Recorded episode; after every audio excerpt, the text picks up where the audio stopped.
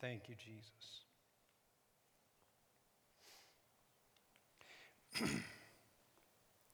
We've been in our series entitled Trust God, and I'm going to share a little bit on that today, but I feel like that there is some encouragement that God wants me to bring today, that he just, just actually just spoke to me in a little bit different way when, when I was in, during worship. Um, and um,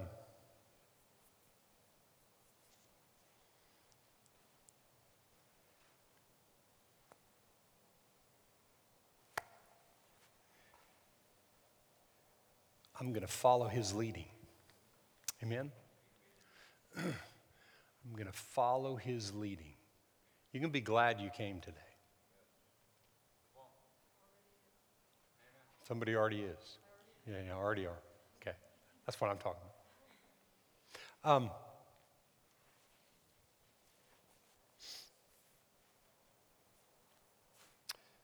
trust in God is faith in God. Trust in God is faith in God. We've been talking about that for the last several weeks. Um, trust in God is faith in God. And I'm just going to list these several different aspects of life that are that are really, really important. And they're really basic, but I want you to think about this. There, there are several aspects in life that are important every day.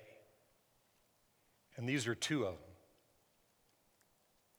Who to trust and who not to trust. What to accept is another one in life. What to accept in life and what to reject and resist. It's vital that we understand that in, in our walk every day. Who we can trust and who we can't.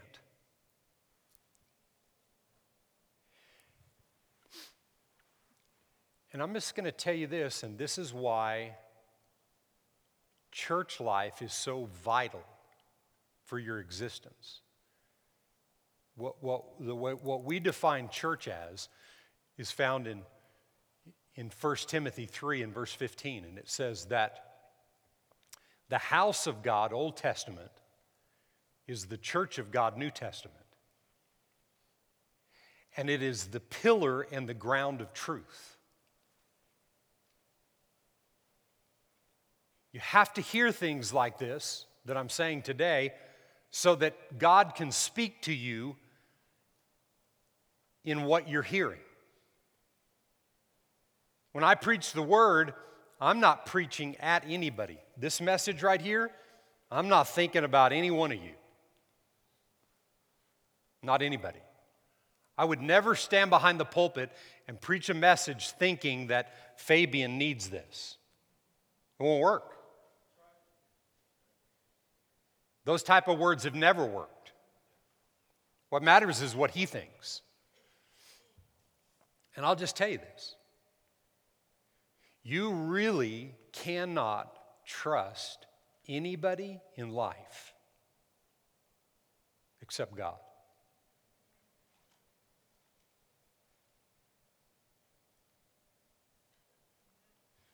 You really can't trust a soul. Let me ask you this question to back that up. Have you ever known anybody in life, any, any one person, that never has let you down in any way, shape, or form? I don't believe there's a human being. Because to be that to another person, you'd have to be that person. But here's the thing. So many people don't know how to trust God. So they're looking for the effects of trust in all the wrong places. I mean, I mean, right now, I can't think of anything that my wife has let me down in. I can't think of anything that I, I can't trust her. I mean, if I think long enough, maybe she did this thing or that thing or whatever, but for the most part, I can trust her. But the reason I can trust her is because I trust God. A lot of people on planet Earth today, they they say, well, you know, you you you can't trust anybody. Well, I just said that. I'm telling you, you can't. Don't think because some person's one political party or another, you you slant towards one side or the other, and you think you can trust. I promise you, you can't trust a soul. But you can trust God. And I've become, over forty-four years of salvation, I've become utterly convinced that He will never let me down. But you have to learn how to trust Him, and then you have to learn how to believe in people in spite of them. Wow. I'm telling you, what I'm sharing with you today has literally liberated my life. You know what? How, you know why? Because when you trust God, no human being can ever let you down.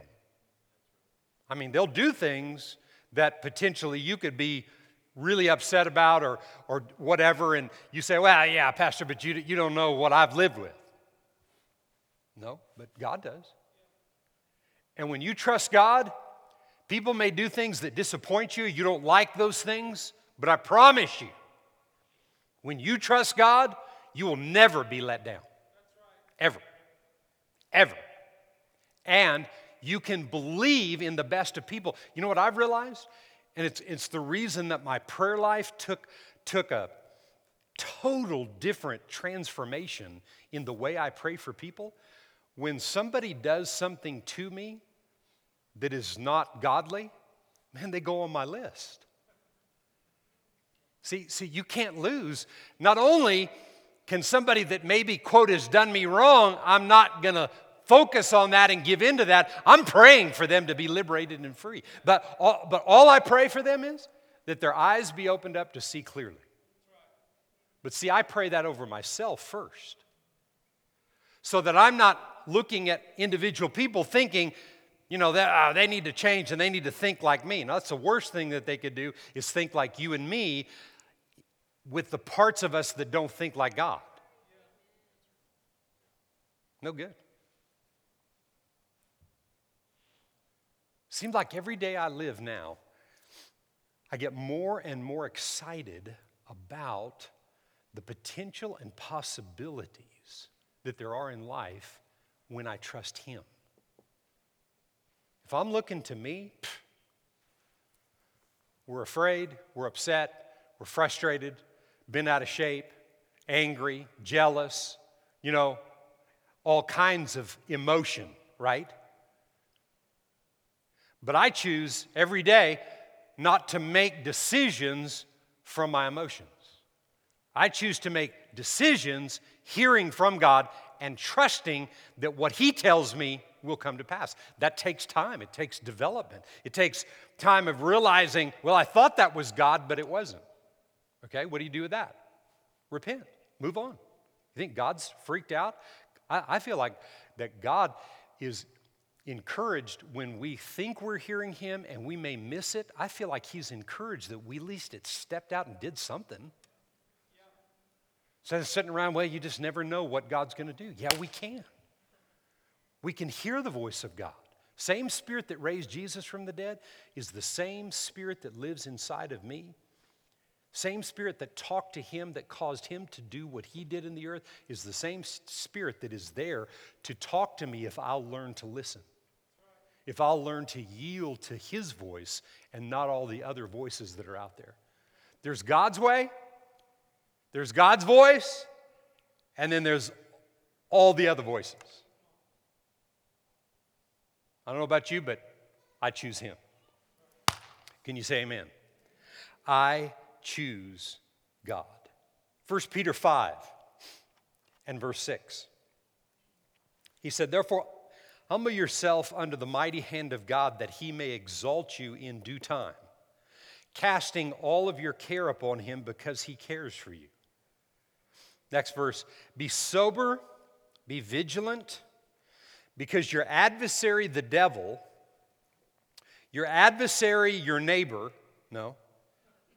Your adversary, your spouse, no. Your adversary, your boss, no. Your adversary, the person that's sitting next to you right now, no. He said, your adversary, the devil, walks about like a roaring lion, seeking whom he may devour. Seeking whom he may devour. I don't know about you, but I've chosen to say, you may not. I've chosen to say, you may not devour in my life. You may not. He's going around looking for people that will give in to him, give in emotionally, give in in every way, but I choose, I'm just not. Have I? Absolutely. Will I continue to? Absolutely not. Will I do something again that may revert to giving in? Absolutely will. Am I giving in to that? Absolutely not. I'm not. I refuse. How, how do we deal with this?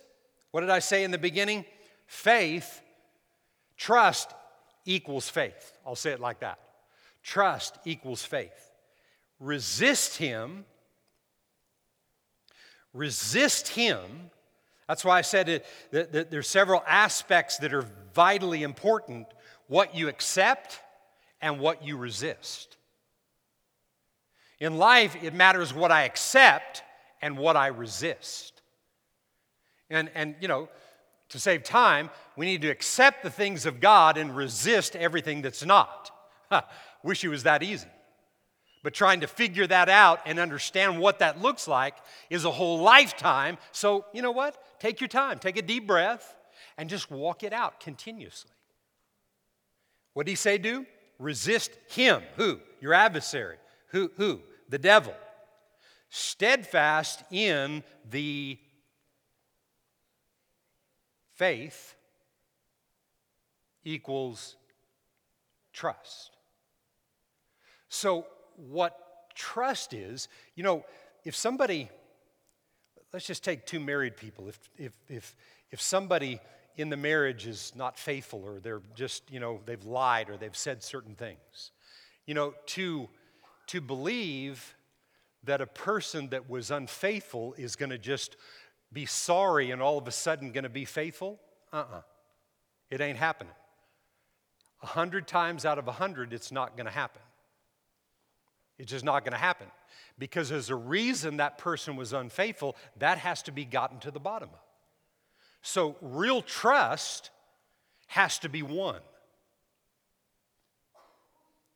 Real trust has to be won. In other words, it has to be developed. He said here, resist your adversary, how? Steadfast in the faith.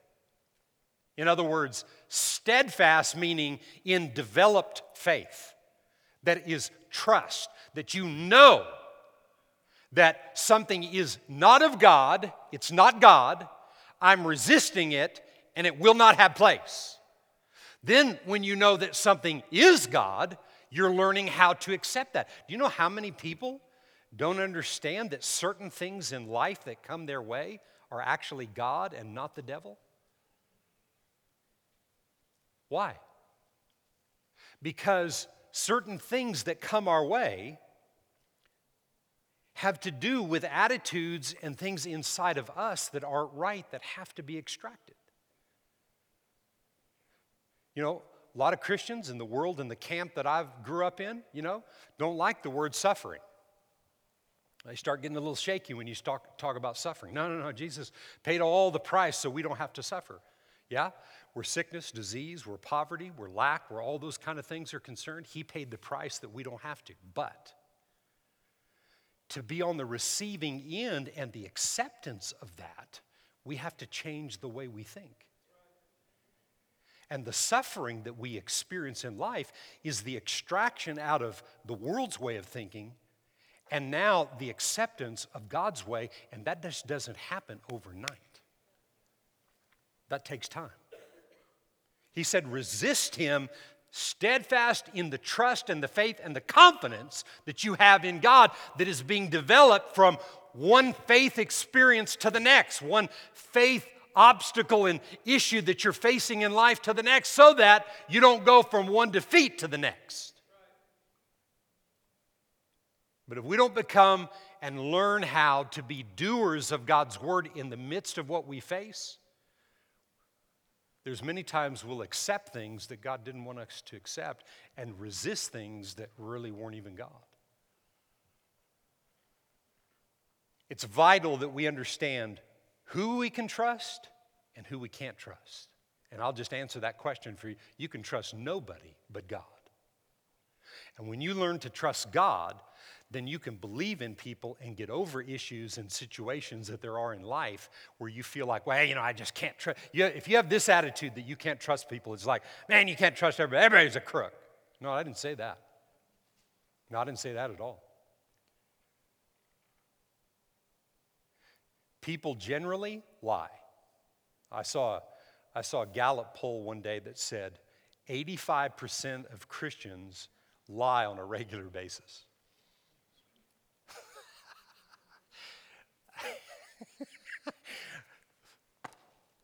Well, I'm part of the fifteen. No, you, you, right? I mean, that's what every, that, that's what everybody will say. Well, I'm just part of the fifteen.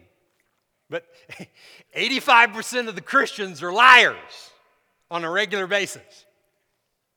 Well, Pastor, I don't lie. I mean, I don't always tell the whole truth. Well, you either tell the truth or you don't. If you don't, it's a lie. Anybody ever lied? I got both hands up. You're a pastor and you've lied? Yep. Anyway, deal with it. Amen? I've told things that are not true. Am I going to stay that way? Absolutely not. But have your lies and my lies got us into trouble? Dang, dang right. Kept us from being able to accept and receive the good things of God. We got to get the lying out. We got to get the dishonesty and those kind of things out. And that's where the trust and the confidence in God. You know what? I don't have to lie to make people think I'm something. I can trust God. And the way God made me, that's enough. I don't have to be upset or frustrated about anything else. Where do you learn these kind of things? Church. Amen? Church. Steadfast in the faith, in the trust, and the confidence of God. There's another verse that talks about resisting, James four seven, and it says,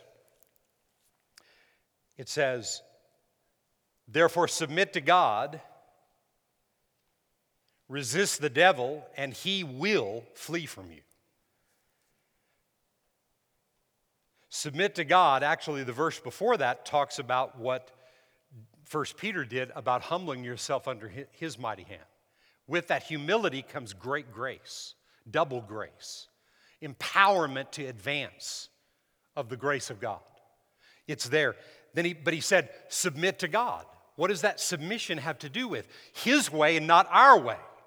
Again, there represents that development of God's way of doing something and operating that I need to submit to and learn how to do that so that I can resist the devil and he flees. So I find myself resisting things that need to be resisted and accepting things that need to be accepted.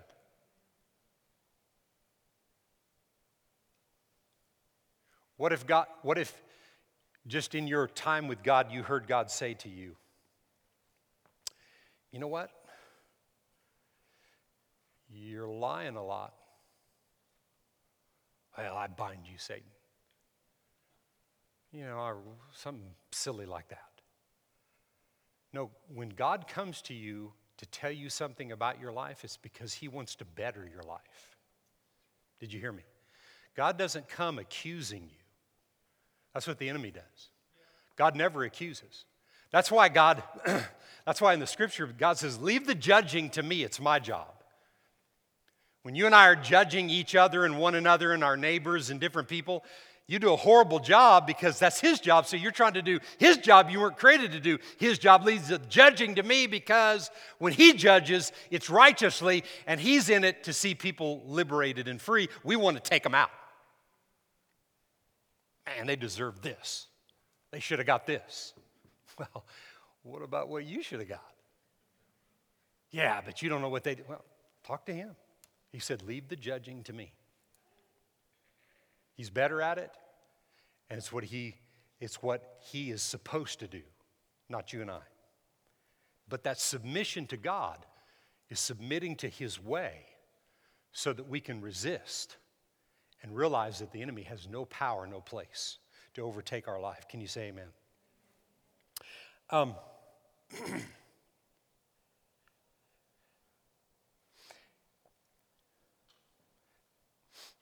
I had a, I had a different direction that I was going to go in the last fifteen, twenty minutes of my message today, but now, but I'm going in a little bit different direction. Um, host, you need to be prepared because I'm, I'm going to pray for people just real quickly in, in a few minutes. God told me to do something, and I'm going to pray for specific people. I'm going to call you out, and I'm going to have a mask on. And if you, if that bothers you, you don't have to come up, okay? I'm going to have a mask on. I'm going to stand away from you. I'm not going to touch you. I've already taken my temperature today. I have no temperature. You know, I'm, I have no temperature. It's seventy-five. No, no. But I, I but I, I, ha, I don't have a temperature. It's not above ninety-eight point whatever it's supposed to be. Um, So I'm going to pray that. So just be prepared in the next few minutes because I'm going to do something under the direction of the Holy Spirit that God gave me. Um,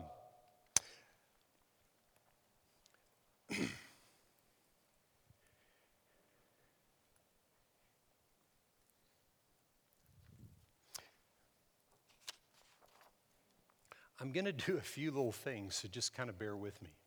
You know, when Shannon talked about earlier that we had some testimonies from people, Um, I'm, I, I have permission to, to read this, and this is from the Calderon family. And uh, this is a testimony concerning twenty twenty. And as soon as I can tell, Michelle wrote this. So, you know, it's Michelle. Anyway, it's them, but I can tell she wrote it. There are specific big things that we have had for some time as a vision for our family that still did not happen in twenty twenty.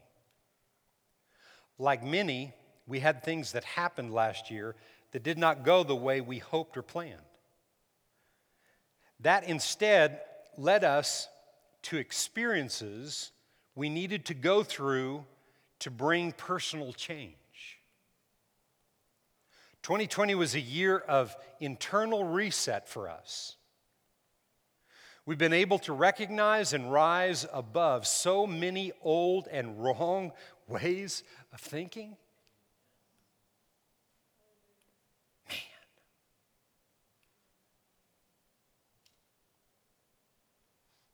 There's no greater prosperity and advancement than that. There's nothing that's greater than that, to be willing to do whatever it takes to make the changes in your thinking.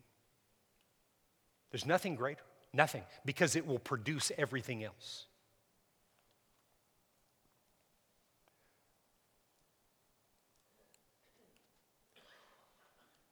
We have become more united as a family, and our marriage is stronger than it has ever been.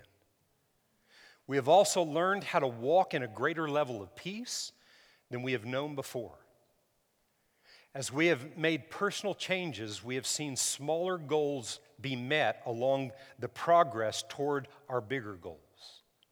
For all of this, we are very thankful and will continue to work to trust God for our vision, for our family.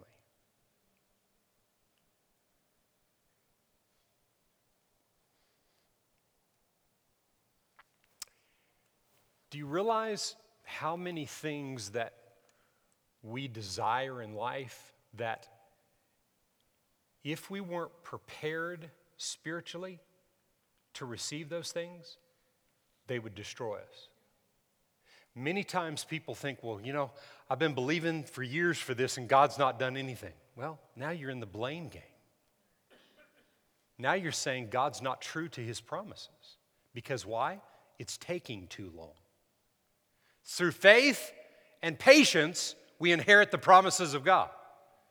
Yeah, but Pastor, it's been six months. That's kind of a joke, but it's not. And today I declare that the Calderon family will see all the things that have been in their hearts. How many agree with me concerning that, concerning their family today? In the name of Jesus. Why? Because they're thinking like God in a greater way. I don't care how long that takes. Many people have come into the church world and church life, and they, they, they, they, they, they're in a sprint. And they're learning, and they grow, and they get things, and they understand some things, you know. But then it gets tough. And next week we're going to talk about,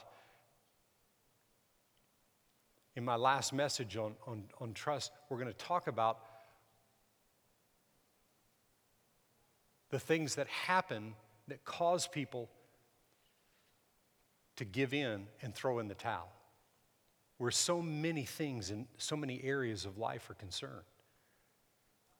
Everybody's quit something.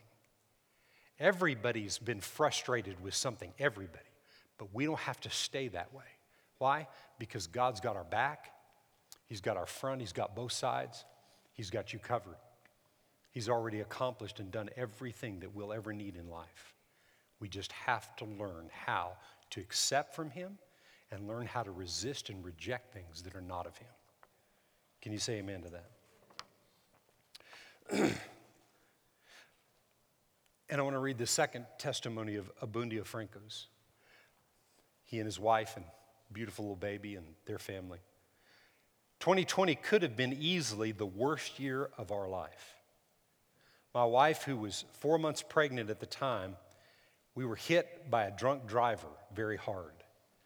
Not only was God faithful with the promise of the tithe, and as it was set up here earlier, that Eric mentioned about the tithe and what Abundio is saying here, when you are a tither, the devourer, God rebukes the devourer for us, and then we enforce it. We enforce his rebuke by giving the devil no place. But as a tither, being a tither, that's not giving, that's not sowing seed. Tithing is something that belongs, the tithe belongs to the Lord. And he said, when we do that, then he, the devourer is rebuked in every way. And that's what he's saying right here.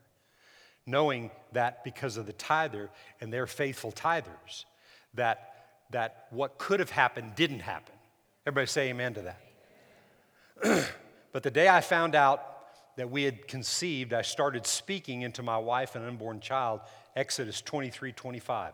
None will miscarry. None will miscarry. Every single day until that day that she was born. And she's a beautiful baby today. Can you say amen to that? We also built this year our brand new home. We moved in a month after the baby was born. I was not going to let twenty twenty take us down. It was a great year for us. twenty twenty-one is going to be even better. My wife and I are so grateful for God's promises. Can someone shout amen? How many agree today that twenty twenty-one is a great year for them? Amen. What the enemy meant for ugly turned in for good because they stand on the promises of God. Can you say amen to that? Um, I want to read this verse in Psalm eighty-four and verse ten. It says, "For one day, Lord, in your courts is better than a thousand. I would rather be a doorkeeper in the house of God, which is the church, which is his body, with his body today, than dwell in tents of wickedness. A day in the courts in the, in the house of God is greater than a thousand anywhere else." Because the house the church is to bring the truth. The truth I'm giving you today, that it doesn't stop with this. The true teacher, the Holy Spirit, is what takes, takes the things that we preach and now says, now I want to reveal to you what it really means to you. He's the true teacher. But faith in God comes from you positioning yourself to hear. And that's what the church is about.